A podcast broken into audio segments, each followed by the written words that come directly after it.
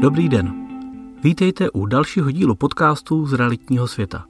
Všechny díly podcastu a články černé na bílém najdete také na www.adol.cz. Téma dnešního článku je Nespočítaná směrná hodnota u pozemku zvýšila daň z nabití nemovitosti klientovi o 200%. Již řadu let platí při převodu nemovitostí daň z nabití 4% kupující. Výše daně se určí primárně z kupní ceny nemovitosti, takzvanou cenou zjištěnou, nebo z hodnoty nemovitosti určené jiným způsobem. Pak záleží na tom, jaká hodnota je vyšší a z té se daň vypočte. Tím jiným způsobem myslím buď standardní znalecký posudek, jak tomu bývalo vždy, nebo v posledních letech je možné se opřít o takzvanou směrnou hodnotu nemovitosti. Dnes bych vám rád na případu klienta ukázal, proč je dobré si směrnou hodnotu před podáním daňového přiznání ověřit. Jeho totiž takové opomenutí mělo stát 70 tisíc korun. Problematika kolem daně z nabití, určení odhadní ceny nebo správný výpočet směrné hodnoty je velice komplikovaná. Existují totiž pravidla, kdy směrnou hodnotu využít lze a kdy nikoliv. Dále je třeba mít k výpočtu poměrně přesné informace týkající se nemovitostí a to jak formálních, například výpis katastru nemovitostí, tak technických, o stavu nemovitosti, stáří a podobně. Cílem tohoto článku tedy není kompletní přehled této problematiky. Spíše jsem chtěl na konkrétním případu ukázat, jak v takových případech postupovat a na co nezapomenout. Asi vás nepřekvapí, když vám doporučím, abyste v případě koupě či prodeje nemovitosti vše nejprve konzultovali s odborníky. S prodejem vám mohou pomoci realitní makléři, smlouvy a ochranu peněz řeší advokát. S těmi většinou komunikujeme vždy předtím, než nemovitost koupíme nebo prodáme. Málo kdo si však nejprve promluví s daňařem nebo s účetní, aby ho neuvážený krok nebo špatně nastavený proces či lhuty nestály desítky nebo stovky tisíc korun. Ať se to týká daně z nabití, jako v našem případě, nebo třeba také nedodržení lhůt a následné zdanění příjmu, jak jsem o tom psal již v jiných článcích. Pojďme se podívat na příběh klienta. Na první pohled se vám může zdát, že náš klient postupoval nelogicky, proto příběh zasadím do širšího kontextu. Zhruba před dvěma lety koupil náš klient pozemky za cenu asi 180 korun za metr. V té době došlo k vyhotovení znaleckého posudku, který cenu zhruba potvrdil a daň se tedy zaplatila z kupní ceny. Byla o něco málo vyšší než posudek. Před pár měsíci dostal klient nabídku koupit další pozemky ve stejné lokalitě za cenu 250 korun. Vzhledem k předchozí zkušenosti vypracoval rovnou daňové přiznání a daň určil z kupní ceny. Při 4000 metrech se jednalo o kupní cenu 1 milion a vypočtená daň z nabití tak činila 40 tisíc korun. Bohužel po čase obdržel od finančního úřadu výzvu k doplacení daní do téměř 120 tisíc korun. Finanční úřad si totiž díky absenci znaleckého posudku dopočítal pro kontrolu směrnou hodnotu a určil, že cena v dané lokalitě je asi 900 korun a pro určení daně se v tomto případě bere 75% z této částky. Takže daňový základ pro ně byl ne 1 milion, ale téměř 3 miliony korun. Nakonec ale řešení našlo. Nejdříve se však podívejme na to, co vlastně směrná hodnota je.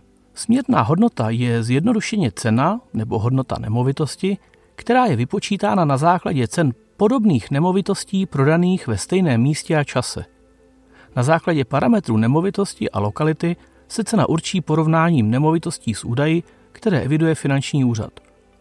Řekněme, že je to taková tabulková cena u nemovitostí, které ale takovým způsobem jsou vůbec porovnatelné. Směrnou hodnotu je tedy možné použít jak u pozemků, tak u bytů i rodinných domů. U každého typu nemovitosti existují ale výjimky, kdy tuto metodu využít nelze. Bavíme-li se dnes o pozemcích, ukážeme si, kdy směrnou hodnotu použít nelze. Následující text jsem převzal přímo ze stránek finanční zprávy, kde je možné si směrnou hodnotu vypočítat dokonce online. Nezapomeňte, že ceny se neustále mění a proto je třeba v kalkulátoru využít ceny pro ten správný rok u jakých pozemků směrnou hodnotu nelze použít. Samostatně nabývaný pozemek s trvalým porostem. Lesní pozemek s lesním porostem. Pozemek, který je vodní plochou. Pozemek, na kterém je stavba hromadné garáže, na kterém je nedokončená stavba, nebo na kterém je zřízena jiná stavba než stavba rodinného domu. Stavba pro rodinnou rekreaci, stavba garáže a doplňková stavba s výjimkou oplocení a spevněné plochy. A dále pak pozemek, ke kterému je zřízeno právo stavby. Přesnější definici najdete v článku případně v daném zákoně. Odkaz, který si ale určitě uložte nebo zapamatujte, je směrná hodnota.finančníspráva.cz, samozřejmě psáno bez diakritiky. Tam najdete ke směrné hodnotě více informací a danou kalkulačku. Je tedy lepší využít směrnou hodnotu nebo znalecký posudek? Výhodou směrné hodnoty je bezesporu rychlost a cena. Výpočet této hodnoty na webu finanční zprávy nic nestojí a můžete ji zvládnout během hodinky.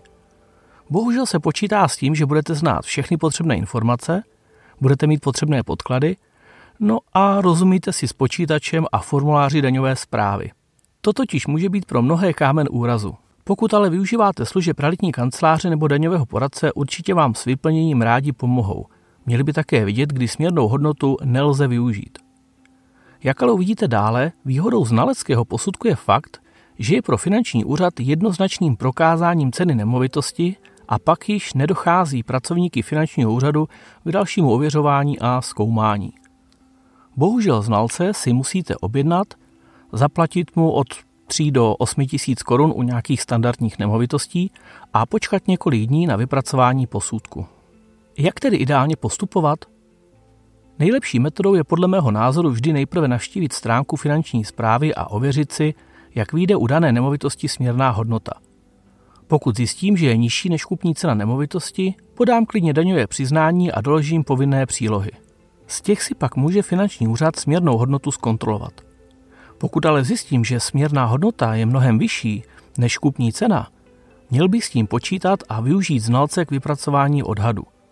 K daňovému přiznání pak tento posudek přiložím a daň vypočítám z vyšší ceny.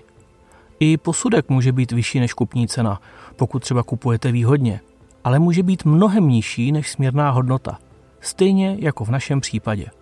Jedno drobné upozornění na závěr – Může být také velký rozdíl, jaké údaje pro výpočet směrné hodnoty uvedete vy a jaké pracovníci úřadu. Pokud například tvrdíte, že na pozemek není přivedena elektřina a finanční úřad zjistí, že ano, může být rozdíl v ceně desítky procent. Jak klient zachránil většinu peněz? Ve zmiňovaném případě nakonec došlo k tomu, že si klient nechal dodatečně vypracovat znalecký posudek ke dní převodu. Na finanční úřad pak podal opravné daňové přiznání – ve kterém prokázal, že hodnota pozemků byla nižší než kupní cena. Pozemky byly odhadnuty stejně jako v předchozím případě kolem 200 korun za metr. Pojďme se tedy podívat na čísla. Původní výpočet klienta byl 250 korun za metr krát 4000 metrů je milion, daň z nabití 4%, tedy 40 tisíc korun. Výpočet finančního úřadu byl, že směrná hodnota vyšla 920 korun a z toho finanční úřad bere 75%. Tedy cenu pro výpočet daně stanovil na 690 korun a při 4000 metrech vyšla částka 2 miliony 760 tisíc. A při 4% daně se zde jedná o 110 400 korun. Původní, tedy finanční náklad byl 40 tisíc, pak přišly náklady na posudek v hodnotě 5 tisíc korun a protože původně nebo vypočtená daň finančním úřadem byla 110 tisíc, jedná se o úsporu 65 400 korun. Co říci závěrem? Známe to většinou z pohádek, ale i příběh s finančním úřadem může dopadnout dobře, teda alespoň někdy. Pokud si chcete ušetřit sami spoustu starostí, buď se poraďte s odborníky včas, nebo si minimálně zapamatujte to, že nějaká směrná hodnota existuje a na stránkách finanční zprávy lze spočítat – Výše uvedený odkaz pak najdete v tomto článku, nebo jej již lehce kdykoliv vygooglíte. A pokud si nejste jistí, využijte služeb znalce. Není to tak velký náklad a za ten klid to často stojí. Líbil se vám dnešní článek?